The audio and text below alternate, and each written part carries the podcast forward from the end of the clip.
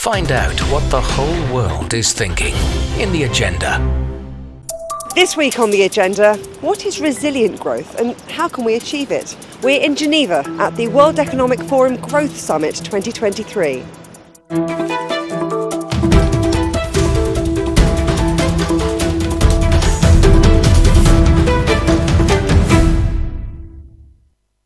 The global economy has been weakened by a series of crises COVID 19, conflicts, high inflation, distress in the banking sector. Growth remains sluggish, but despite deepening tensions geopolitically and the cost of living crisis remaining acute around the world, there are some growth hotspots. So, which countries are driving growth and investment over the next decade?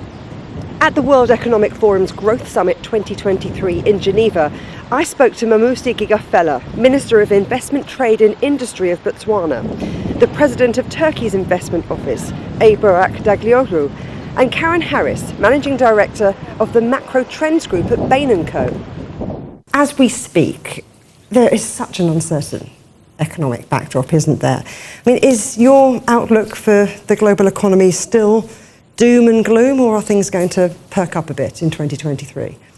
I think there's a lot of um, room for improvement. We shouldn't look at it as altogether doom.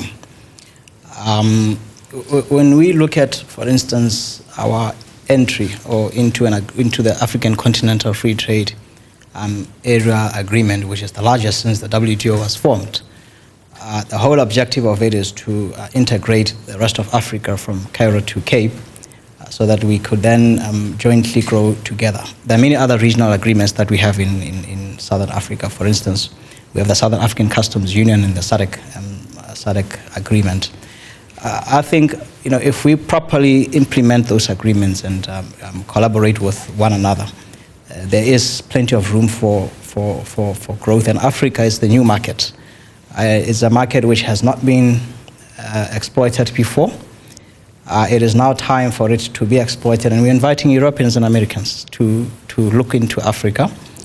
Uh, it is especially in, in Botswana, um, being known for our peace and, and stability, our fiscal, uh, our fiscal discipline. It is a, a, very, and, and, the, and the vast um, amount of space available for food production, uh, green energy uh, and production it is a, pro, a, a quite an appropriate um, place uh, from which you know, some, mm, um, advanced technology, those those companies which are advanced technologically can uh, can springboard from to access the greater African market. So Botswana, Southern Africa, the, the continent of Africa, yes. open for business. Um, yes. Karen, I wonder what your take is on this. I mean, what do you see um, as the, the key global hotspots, but also the challenges that are going to be affecting international trade and investment? I think part of the reason there's such a doom and gloom story is that we're in this interesting period where we're at the end of this business cycle that was bizarrely fast as the world closed and then reopened and sort of bumbled its way into what looks like a, recession, certainly in North America and in, in Europe now going forward. But at the same time, we are at the end of some important secular forces that are also transformational and really will help us guide us in this next cycle. Probably the most important of those is moving from globalization to what we call again post globalization, which is a more fragmented world uh, where trade and, and investment uh, will have more barriers. Now, the, there are lots, it's easy to talk about the downsides of that, but I think the opportunities there are we go from a world that was largely, scale was unlimited in many respects. We had uh, free, free movement of goods, the larger you could get, the better, and that that presented one set of opportunities. But as we move into a more fragmented post global world, there'll be different opportunities, certainly in the private sector, to serve different markets that will have more localization, will have more focus domestically. Now, again, it's easy to bemoan industrial policy, and of course, China's always had industrial policy. The US uh, started quickly out of the gate with the uh, Inflation Reduction Act. But at the same time, I think this more fragmented world creates opportunities for different experiments in green energy, different ways of attacking agriculture and other commodities, and different business structures for trade that I think will be uh, quite positive over this next cycle. You talk about opportunities. So, um, Burak, let, us let, talk about those opportunities and, and, the green shoots. what do you think they the, the, they are the, the, the things that are going to lift growth prospects? Is it, is it China? Is, is it the United States? So are there any particular emerging economies? We all agree that you know the growth must be first of all sustainable, and secondly inclusive, and third it has to be resilient. And uh, to achieve that target, of course, it's not easy, but you know, uh, it definitely should be inclusive, and you know, all geographies uh, should be you know aligned in this regards. So uh, when we look at you know those you know uh, the growth, for example, for the trade, last year the trading goods uh, were you know below the forecasted growth, and you know for the next year, you know the, the it, WTO expects that it will be 1.7 percent. This is nothing.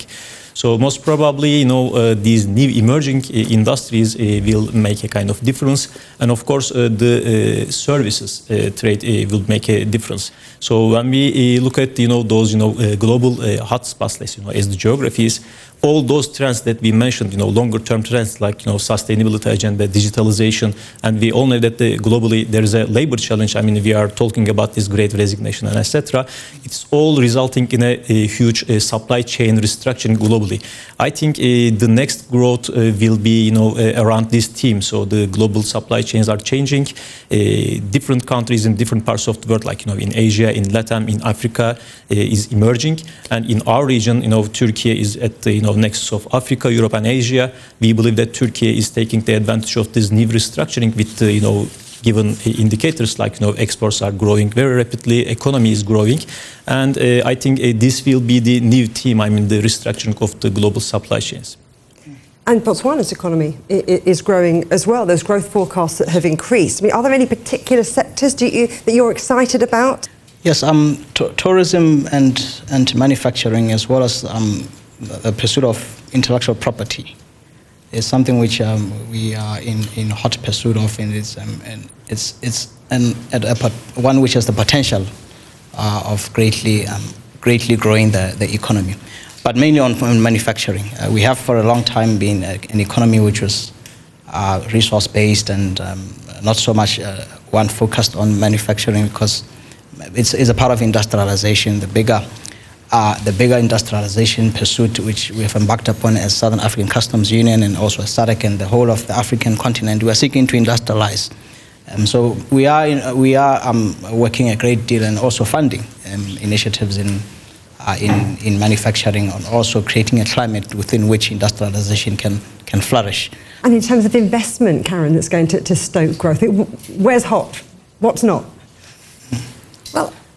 I think when I, when I just think about the context of this panel, one of the concerns that I have is uh, when I think about the investment strategy that worked brilliantly for the last, since World War II, to lift economies really out, uh, to transform them, it was export led growth. I mean, that's what the Asian tigers, Japan out of World War II, China, uh, all replicated that. And if we think about a, a fragmented world with workforces that are declining in China, in Europe, in the, in the, United States growing slowly. That all points to automation. And there's been a lot of talk during this session here in Geneva about, uh, about AI, but it's much more than that. It's human hand dexterity, it's, it's sensors, all of which are disruptive. The discussion about reshoring, which has a lot of energy in North America, is predicated on automation. There simply isn't the labor to do that. And in a, a world where things are reshored, supply chains shift, but it's automated at the bottom of production, the question is how do countries begin to climb that ladder of manufacturing without that labor arbitrage uh, that was so effective before? And I think that's something that I really, I'm really concerned about when I think about development strategies. Not many countries have the scale of India, eh, both internally with markets and externally. And so that I think is uh, it, when we think about growth hotspots, it points to North America, to, to China, to those industries. But other markets will have to be uh, more uh, creative in the strategies that they pursue. So you're talking about being creative, you're talking about being more nimble. I'm thinking, you know, Botswana are very much focused on diamonds, but there are big investments in infrastructure, aren't there? So also in technology, you mentioned tourism already. Tell us about those and the potential there for, for, for regional partnerships. It's mainly green, green technology, green energy. Um, we are, we, when we heard um, the wor- whole world um, gravitating towards the abandonment of, green, of, of fossil, fossil, um, fossil fuel propelled machinery, we, we immediately uh, set our sights on possibly uh, playing a role in the production of electric, electric machinery, electric vehicles. Uh, we accept that we are not in a position yet to manufacture full vehicle, but in terms of harnesses and components, which are electric based, uh, that's what we are, and we are embarking upon, and we are, we, we are looking more, have our sights on the wealth of minerals um, that we have deposits which can be, uh, be can be uh, um, useful in our support of the, of the green technology. So we are really open. We also uh, very much open to, um, to solar energy because uh, we receive about 3,200 hours of, of sunshine per annum. So it's another area which we, uh, because we, we, we, we and Namibia um, are looking at. Uh, so it's an investment opportunity. Um, in, but we are really hoping that there could be some research and innovation to make it, make it uh, more sustainable and less expensive to sustain the solar energy production. Uh, because at present we do quite know that uh, yes, it is well, well, well and good to the ears to embark upon, but the capital is a, quite a capital intensive exercise and there are challenges of storage of that kind of energy. So if there could be research, we have we are funding a lot of research and, and development. Uh, if there could be an, a, a breakthrough in the capacity to harness this energy and and, um, and, and um, be a part of the, the greater scheme of the whole world of, of conducting our industrialization in a clean, in a clean manner. So I'm really making an invitation to, um, to uh, uh, embark on green technology. We are not, we, we're we're not blessed with water, so we can't look into hydroelectric power. Um, wind, yes, to some degree in the in the southwestern part, but it's not as great as the sun opportunity that is there. So those are some of the things that are really, uh, are really um, uh, be my contribution towards. So some, some big investment opportunities there, um, scope for, for partnerships. I, mean, I wonder what the, the investment picture's like though in Turkey, because I mean, look, you've got eye-watering inflation. You've also had the devastating earthquakes um, and, and the fallout about that. I mean, how can all of that maybe impact the, the longer-term growth and investment outlook? Uh, first of all, uh, we would like to thank you, international community, especially the international business community, for you know supporting us, for standing with us during the earthquake, and you know we are in the recovery. Uh, secondly, yeah, inflation was high. It is, uh, I mean, declining uh, very, I mean, rapidly. It's being tamed. Uh, so. Of course, it's a challenge for all the companies, but a, Turkey, a country like Turkey, we are very flexible, agile, and you know, I think we were able to adapt our business models and etc. quickly. And election, yeah, for sometimes you know for emerging markets, it's like a, you know uncertainty as you said. But I think for the case of Turkey in the last two decades, especially, we did many reforms. Our institutions are very strong. So for the in, in investors, especially, you know, uh, we are speaking to international investors every day. They don't have any questions. I mean, in the recent weeks, we have closed many deals. Uh, for example, tomorrow morning, uh, we are going to announce a new investment in an R&D center of a multinational employing almost thousand people. Anyway, so for I think that's not a you know big o- uncertainty. It's kind of you know functioning uh, democracy thing. So. Uh, when it comes to growth, uh, if you look at the you know, story of Turkey in the last two decades, compound annual growth rate is 5.4%. Consider the hiccups, ups and downs of the global economy. I think we managed to have a kind of remarkable grow, uh, growth. And this is, you know, what we hear all the time from international business community. Turkey is a resilient and fast-growing economy. Of course, uh, one of the reasons is that, you know, our commitment to the reform uh, agenda in the last two decades, and this is a continuous uh, reform agenda, and we will continue that agenda. Secondly, we have a deep, competent, and competitive talent pool within the country, especially, you know, when we consider the global uh, labor challenge. I think this is a very solid value proposition. Lastly, as I mentioned, uh, we are at the nexus of Europe-Asia Asia and Africa. But this is not just the geography because we have been you know, living in that geography for a long while, especially in the two decades, we invested a lot in the infrastructure energy, logistics, healthcare, and education. And sometimes when you know we speak about infrastructure in digital in, in emerging markets, digital infrastructure is ignored sometimes. We have been investing in digital infrastructure as well. So in addition to that, we, with our uh, successful policies, we managed to develop Turkey as a powerhouse in the region. Turkey now is a regional manufacturing hub and we are driving our country to be an R&D hub in the region, to be a design house in the region. And all the global companies are now putting their regional management centers in Turkey. Just as, ex as an example, in Turkey we have more than uh, 600 multinationals having their R&D offices. So we have around 100 multinational companies uh, managing the region from Turkey. So these are the long-term uh, fundamental, you know, value proposition of Turkey, and it will not change because of the short-term inflation. It will not be affected with the, the earthquake or, you know, election uh, will not change it. So uh, international investors uh, are committed to our country, and we believe that it will continue. And this is the you know reason behind our successful growth. You mentioned Karen um, China before, and then they've said recently, right, they want to press the accelerator button when it comes to foreign diplomacy.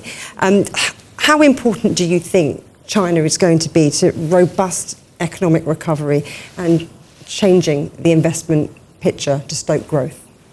Well, coming out of 2008, the world, that China was the engine of growth that dragged the world out of the financial crisis. It's not going to be that engine this time. It, even the recent GDP numbers, over 4%, still relatively disappointing uh, for hot growth coming out of COVID. And I think that just shows the some of the structural challenges that China has, and uh, as as they've said, trying to transition their model to a more consumer-led one, dealing with uh, with government debt that is accumulated uh, both nationally and regionally.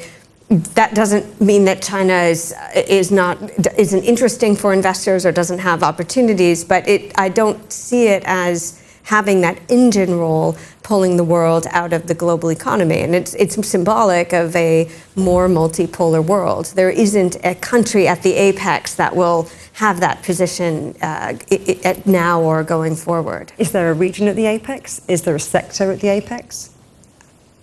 There will be different regions that serve different roles. I think in this multipolar world, certainly we see uh, one hub around China, another around the United States. That decoupling in terms of advanced technology is, I don't think, reversible in a meaningful way. But that doesn't preclude other parts of the world from having that sort of strength. Talking about Turkey or other areas, and I think again that's what's interesting. Is there an opportunity? Uh, more regionalized to serve uh, to serve in a more localized interest.